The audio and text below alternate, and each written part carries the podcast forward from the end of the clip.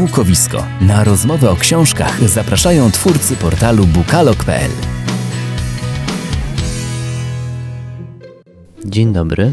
Cześć i dobry wieczór. Witamy się z Wami w kolejnym wydaniu podcastu Bukowisko. W zależności od tego, o jakiej porze dnia lub nocy nas słuchacie, tak mówimy Wam dzień dobry, albo dobry wieczór, albo po prostu cześć. Jak zawsze przy mikrofonach są z Wami Maciej Januchowski i Jerzy Bandel.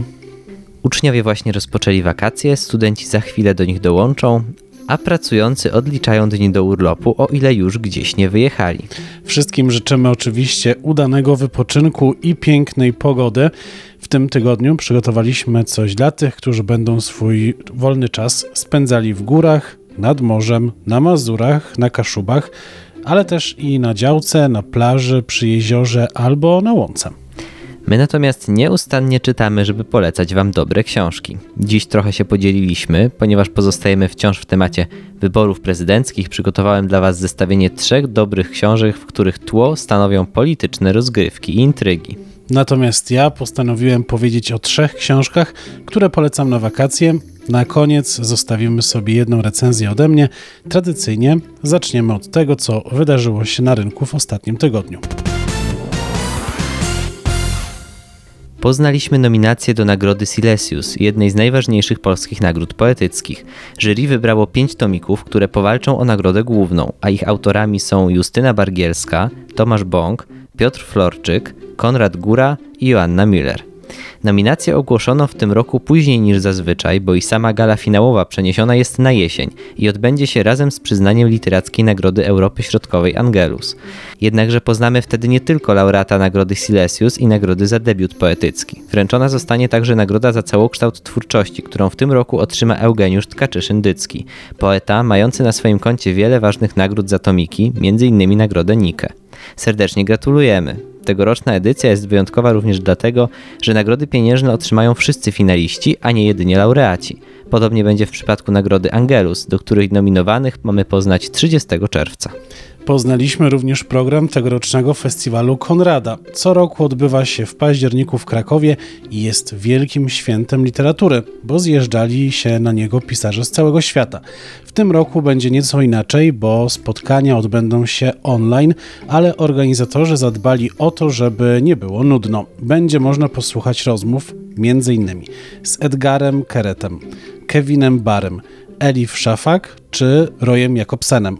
Więcej o festiwalu, który odbędzie się od 19 do 25 października, pisaliśmy na bukalog.pl.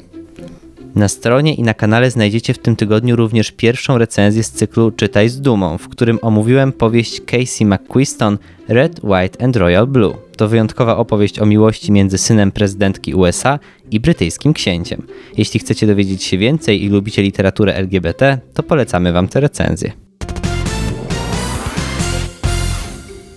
To czas przejść do 3 książek na wakacje, o których wspomnieliśmy na początku. Pierwszą letnią propozycją jest Spacer nad rzeką Moniki Oleksy.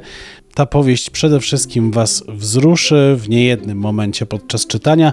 Zresztą stali czytelnicy autorki są do tego przyzwyczajeni. Spacer nad rzeką jest swojego rodzaju zaproszeniem do wzruszającej i lirycznej podróży. Zosia Rybicka, jest to główna bohaterka, poniekąd zmusza członków pewnej rodziny do wyjawienia swoich sekretów. Ma szczęście, spotyka Pawła, mężczyznę swojego życia, zakochują się w sobie bez pamięci. Kobieta stopniowo poznaje jego rodzinę, powoli też odkrywa jej sekrety. Choć jej obecność związana jest z rozdrapywaniem ran, to mieszkańcy domu Pawła są w stosunku do niej troskliwi. Zofia odkrywa, że wiele napięć pojawia się wtedy, gdy w domu jej ukochanego pojawia się brat Pawła, Mikołaj. Będzie musiała też dowiedzieć się, kim była Julia i jakie sekrety ze sobą zabrała. Na szczęście Monika Oleksa dobrze traktuje swoich głównych bohaterów. Pokazuje też, jak wiele może przetrwać miłość, na jak wiele ran może być lekarstwem i jak wiele jej potrzeba, by to, co było złe, zostało przez nią zakryte. Spacer nad rzeką zachwyca nie tylko fabułą. Opisy najmniejszych drobiazgów i szczegółów robią naprawdę wrażenie. Urokliwie opisany Kazimierz Dolny sprawia wrażenie najpiękniejszego miejsca na ziemi. Widać, że autorka włożyła w swoją książkę wiele pracy, zadbała również o język, opisy są poetyckie, słowa użyte w sposób taki, by oddawały w pełni dane miejsce. Ponadto to skarbnica cytatów. Wiele z fragmentów książki można byłoby wybierać i używać jako sentencji. Z jednej strony jest to zaleta, ale dla tych, którzy nie lubią zbyt wielu tego typu opisów, mogą być one męczące. Niemniej jednak da się przez to przejść bez problemu. Przyznam, że choć to nie mój gatunek, to zaintrygowałeś mnie już samym opisem fabuły. Trzeba chyba docenić autorkę za pomysł na tę książkę. Z jednej strony tak, z drugiej ten schemat z sekretami rodzinnymi jest znany i często staje się inspiracją albo i główną osią fabuły. Niemniej jednak tu Oleksa świetnie to połączyła z obyczajówką. Drugą propozycją jest Najlepsza przyjaciółka Izabeli M. Krasińskiej. To książka, która ma bardzo wakacyjną okładkę. To jakiś wabik na czytelnika zazwyczaj, a jak jest tym razem? Fabuła spełnia oczekiwania? Fabuła wabi nawet nie wiem, czy nie bardziej niż sama okładka. Asia i Kuba są szczęśliwą parą, która planuje wspólną przyszłość. On jest towarzyski i przebojowy, ona raczej introwertyczna i skryta. No i dlatego, gdy dziewczyna na lekcjach francuskiego poznaje Elwirę, Jakub uznaje to za dobry znak. Kobiety szybko przepadają sobie do gustu i nawiązują głęboką relację pełną zaufania. Asia zaczyna spędzać z nową przyjaciółką coraz więcej czasu, jednocześnie też zauważa, że jej relacje z Jakubem są coraz bardziej napięte, ale na szczęście kobieta ma bratnią duszę, która zawsze ją pocieszy i znajdzie rozwiązanie każdego problemu. Przede wszystkim ta książka jest o tym, że przyjaciele zawsze chcą dla nas jak najlepiej. Wspomniałem na początku o okładce, takiej wakacyjnej, sielskiej, nawet cukierkowej, ale nie warto się nią kierować przy nastawieniu się na taką słodką obyczajówkę. Będzie słodko, ale będzie też i gorzko. Autorka na pewno was zaskoczy. Można też powiedzieć, że czasami zszokuje, a szczególnie tym, że nie ma w książce tematów tabu. Podczas lektury nie będziecie się nudzić. Smaczku fabule nadają fragmenty z pamiętnika Elwiry. To bardzo ciekawy zabieg, który działa na plus tej powieści. Przy trzeciej pozycji długo się zastanawiałem, jaką książkę wybrać. Po dłuższej chwili zdecydowałem się na Małgośkę Anny Neyman. Powody są dwa. Po pierwsze, konstrukcja podobna jest do innej książki, którą bardzo lubię. Po drugie, jest to dobra książka nie tylko na lato, ale latem jakoś milej się ją czyta. Małgośka ukazała się 2 lata temu nakładem wydawnictwa Zysk i Spółka. O czym jest ta książka? Otóż pisarka Eliza zaprzyjaźnia się ze swoją sąsiadką Gretą. O nowej przyjaciółce wie niewiele ponad to, że wcześniej nazywała się Małgorzata Rutkowska. Ciekawa przeszłości Grety zachęca ją do zwierzeń. Historia rozpoczyna się na polskiej wsi, gdzie Małgośka urodziła się i wychowała, niedoceniana przez rodzinę oraz otoczenie. Gdy dziewczyna kończy 20 lat, zostaje zaproszona do Stanów Zjednoczonych jako potencjalna dawczyni szpiku dla ciężko chorego stryja Bazylego, którego ledwo pamięta zresztą z dzieciństwa. W wyniku nieporozumienia z torbą podróżną i kilkoma $100 banknotami Małgośka staje w środku nocy na progu amerykańskiego domu, w którym, jak się okazuje, jej rodzina już nie mieszka. Akcja książki dzieje się dwutorowo, nie pędzi raczej na łeb, na szyję. Jest to książka do powolnego wnikania w fabułę i leniwego przechodzenia ze strony na stronę, czyli idealna na wakacyjne czytanie, na przykład na leżaku. Nie oznacza to jednak, że nie ma w niej elementów, które nieco to tempo fabuły przyspieszają. Na początku podejrzewałem, że może być to typowa historia o Polakach, którzy przyjeżdżają do Stanów Zjednoczonych i poniekąd tak jest, jednak to, co przydarza się gośćce, zdecydowanie wzbogaca fabułę. Oczywiście nie mogę w tym miejscu zdradzić, co to za przygody, bo to mogłoby was zniechęcić do przeczytania książki. Teraz zatem czas na moje zestawienie, ale zanim polityczne intrygi, zapowiedź tygodnia. Zastanawiałem się trochę, o czym wam powiedzieć, ale odpowiedź przyszła sama w poniedziałkowy poranek. Remigiusz Mróz zapowiedział nową powieść pod tytułem Osiedle Żniw. I tak, wiem, połowa naszych słuchaczy jęknęła teraz z rozpaczą, a druga połowa z zachwytem, ale ponieważ mówimy o różnych książkach, nie sposób było pominąć tej informacji. Mróz znów sięga po coś nowego. Opis, który znalazłem, jest krótki, lakoniczny i tajemniczy, ale akcja ma się rozgrywać na blokowisku i właśnie dwoje nastolatków mieszkających i wychowujących się tam ma oprowadzać nas po swoim świecie. Brzmi świetnie, brzmi jak opis starszych książek Łukasza Orbitowskiego, chociażby Wigilijnych psów, ale czy będzie tak dobrze? Sam niestety w to wątpię, ale przekonamy się już 15 lipca. Wtedy właśnie zaplanowano premierę Osiedla Żniw. A co ty myślisz? Sięgniesz po tę książkę? Znając siebie, sięgnę po książkę, ponieważ jestem fanem Remigiusza Mroza. Może poza Czarną Madonną to, co czytałem, mógłbym polecić. Jako dobrą, prostą rozrywkę. No to jak przetrwasz spotkanie z tą nową książką Mroza i będziesz ją polecać, to może ja również się skuszę, ale na razie odstąpię ci pola i dam pierwszeństwo, jeśli chodzi o Osiedle Żniw. Przejdziemy teraz do mojego zestawienia 3 książek, w których polityka gra pierwsze skrzypce. Zacząłem o tym myśleć zainspirowany oczywiście wyborami prezydenckimi, ale spokojnie, wiem, że wszyscy mamy chyba dość tematu polskiej polityki, więc książki, które zaproponuję, nie będą działy się współcześnie. Oczywiście takich tytułów z polityką w tle jest ogromnie dużo, bardziej i mniej oczywistych. Pierwszy na myśl przychodzi folwark zwierzęcy Orwella, który jest oczywiście jedną wielką metaforą dyktatury. Z polskiego podwórka wyjątkowo dobra seria Remigiusza Mroza, czyli W kręgach władzy. To gdyby komuś za mało było naszych polityków. Wspomniana dzisiaj powieść McQuiston, czyli Red, White and Royal Blue, to tak z nowości. Też się do nich zalicza, bo akcja dzieje się w czasie kampanii prezydenckiej w USA. Ja zdecydowałem się jednak na powieści, których akcja rozgrywa się w przeszłości. Pierwsza propozycja to Gambit Macieja Siembiedy. Ta z rozmachem napisana powieść rozgrywa się na przestrzeni całego XX wieku, od II wojny aż po czasy współczesne. Szczególnie dużo uwagi autor poświęcił jednak II wojnie światowej oraz zimnej wojnie. Co ciekawe, powieść oparta jest na faktach, którymi autor sprytnie manipuluje, tak by stworzyć niezwykle wiarygodny splot prawdziwych i fikcyjnych wątków. Środowisko szpiegów i kolaborantów wciąga głównych bohaterów, a autor fantastycznie oddał atmosferę Europy, w której Hitler, Stalin, Churchill i Roosevelt manipulują swoimi służbami jak pionkami, przesuwają granice państw, rządzą i dzielą. To świetna powieść dla tych, którzy lubią sensacyjne historie, powieści historyczne i ciekawe rozwiązania fabularne. Druga z moich propozycji to coś dla tych, którzy lubią ambitną, zagraniczną prozę. Dzieci Północy, powieść jednego z moich ulubionych współczesnych pisarzy Salmana Rushdiego. Obok szatańskich wersetów to bez wątpienia najbardziej znana powieść tego pisarza, za którą otrzymał m.in. Nagrodę Bookera. Przedstawia losy Salema Sinai, który urodził się dokładnie w momencie odzyskania przez Indię niepodległości w 1947 roku. To właśnie walka o niepodległość została w tej książce opisana tak niezwykle, że postanowiłem ją tutaj umieścić. Na kartach powieści znajdziecie m.in. takie wydarzenia jak strajk generalny Gandiego czy zjednoczenie islamskie. Charakterystycznym dla siebie, bogatym, pięknym językiem Rushdie snuje niesamowitą opowieść wypełnioną realizmem magicznym i niezwykłymi historiami. To książka dla wymagających czytelników, ale bez wątpienia warta poznania. No i na koniec powracamy do tematów nam bliższych, bo do literatury obozowej, ale nie takiej typowej, nie dotyczącej obozów nazistowskich i nie za czasów II wojny światowej.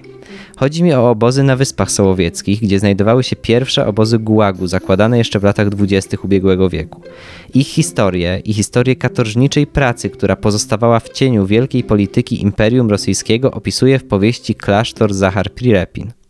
Mimo, że minęło kilka lat, wciąż pamiętam, pod jakim wrażeniem byłem, czytając tę książkę. Splata wątki polityczne, historie obozowe i opowieść o przepięknej, choć zakazanej miłości w tym najstraszniejszym z miejsc. Jeżeli lubicie literaturę obozową i dobre powieści, po prostu nie możecie jej nie znać. Dziś, w dniu premiery tego odcinka podcastu, kończy się miesiąc dumy. Miesiąc, w czasie którego dzieje się wiele wydarzeń, czy podnosi się wiele tematów związanych ze społecznością LGBT+. Tak szybko ten czas nam ucieka między palcami, tak wiele książek jest do zaprezentowania, że omal byśmy zapomnieli o jednej z takich propozycji, która ukazała się już jakiś czas temu na polskim rynku wydawniczym. To Alan Cole nie tańczy. Właściwie to ukazała się w 2 częściach, ale recenzję pierwszej znajdziecie na stronie internetowej audycji Weekend z dobrą książką. Zatem dziś będziesz mówił o drugim tomie historii stworzonej przez Erika Bella? Tak, Wracam do poznanego wcześniej bohatera. Wraz z końcem pierwszej części okazało się, jak głosi tytuł, że Alan nie jest tchórzem. Dokonał publicznego coming outu w szkole, brat też już nie jest jego prześladowcą, ich relacja się znacząco zmieniła.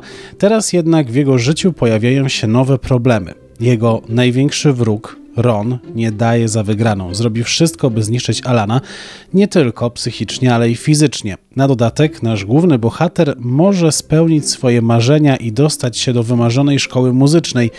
Jednak jest pewien problem. Ojciec, zanim zgodzi się wysłać zgłoszenie przez syna, stawia jeden warunek. Alan musi pójść na szkolną potańcówkę z córką szefa swojego ojca. Niestety Alan ma dwie lewe nogi, nie lubi dziewczyn i więcej czasu chciałby spędzić na rozwijanie znajomości z nowym chłopakiem w szkole. Czyli mamy tutaj już nieco poważniejsze sprawy tej tak zwanej doroślejszej, starszej młodzieży. Z jednej strony mamy do czynienia z nieco bardziej dojrzałymi już bohaterami. Nie dotyczy to tylko Alana, ale też jego przyjaciół czy brata. Więcej osób wspiera też głównego bohatera. Część oczywiście widzi w tym swój interes, jak przewodnicząca samorządu uczniowskiego, ale finalnie jej zaangażowanie może być uznawane za przydatne. Młodzi bohaterowie po raz pierwszy poznają, co to jest miłość. Raz jest to nieodwzajemniona miłość, która staje się przeszkodą w przyjaźni pomiędzy przyjaciółmi Alana, a drugim razem jest to miłość, która jest udawana, trochę na pokaz, tak aby się dowartościować. Jest jeszcze jeden rodzaj tej miłości, to ta skrywana lub niedostrzegalna, w zależności od punktu siedzenia. Z jednej strony zainteresowanie drugą osobą i próba jej poznania, a z drugiej odpychanie tej osoby. Takie uczucie przydarza się właśnie głównemu bohaterowi Alanowi. Wszystko to jakieś strasznie zagmatwane, no ale w sumie tak to jest w życiu nastolatków. Ledwo można się połapać, jak opowiadasz o tej fabule. Jeszcze tylko brakuje slangu i można siadać jak do książki popularno-naukowej. Tak ci się tylko wydaje. W rzeczywistości wszystko finalnie okazuje się proste. Język książki jest akurat bardzo prosty, dostosowany do poziomu odbiorcy. Bohaterów znamy już z poprzedniej części, ale jeżeli nie, no to warto powiedzieć, że każdy z nich jest zupełnie inny. Jednym współczujemy, innych nie darzymy sympatią, w pewien sposób też przedstawiają oni różne zachowania swoich rówieśników. Jedni są prawdziwymi przyjaciółmi, inni wrogami. Ci pierwsi są otwarci i wspierający, ci drudzy z kolei są zupełnym przeciwieństwem. Bohaterowie mają również różne relacje ze swoimi rodzicami. Są one dobrą inspiracją z rzeczywistych relacji dziecka z rodzicem i na odwrót. Czas na krótkie podsumowanie tej książki. Alan Cole nie tańczy. To typowa literatura dla młodzieży, choć tu bohaterowie nieco dorośli, to czytelnik w wieku 11 czy 12 lat odnajdzie się w fabule. Z kolei nieco trudniej będzie zrozumieć zachowania dzieciaków czytelnikowi dorosłemu. Przyznam, że niektóre wydarzenia czy zachowania były dla mnie trochę dziwne i zrzucam to na swój wiek, dojrzałość i zapewne inne postrzeganie świata niż taki nastolatek w wieku 12 czy 13, a może i nawet 16 lat. To chyba byłoby tyle od nas na dzisiaj. W przyszłym tygodniu ze swojej strony mogę obiecać podobne jak dzisiaj Macieja zestawienie 3 książek, które ja polecam na wakacje. I już teraz mogę wam zapowiedzieć, że będą to zupełnie inne klimaty, także jeśli ciekawi was, co ja będę czytać, no to zapraszam za tydzień. I za tydzień również pojawi się ode mnie recenzja. A co ty wymyślisz? A ja myślę, że sięgnę do pierwszych książek, które trafiły w moje ręce, jeżeli chodzi o obyczajówki, czyli cofniemy się o kilka lat wstecz i spróbujemy wtedy bardzo popularne obyczajówki odgrzebać i je przypomnieć. O, to brzmi bardzo ciekawie, bardzo chętnie posłucham, co cię przekonało do tego gatunku. W przyszłym tygodniu również zapraszamy was do tego, żebyście odwiedzili szczególnie w przyszłym tygodniu bukalog.pl, bo wtedy już pojawi się nasz wakacyjny konkurs. Szczegółów na razie nie zdradzamy. Oczywiście, jeżeli będziecie na bieżąco wchodzić na bukalog.pl, to będziecie wiedzieli, o co chodzi. Dokładnie tak, a jeżeli macie ochotę na konkurs już teraz, to w recenzji Red, White and Royal Blue, o której wspominałem, również do wygrania jest książka, także serdecznie was tam zapraszamy.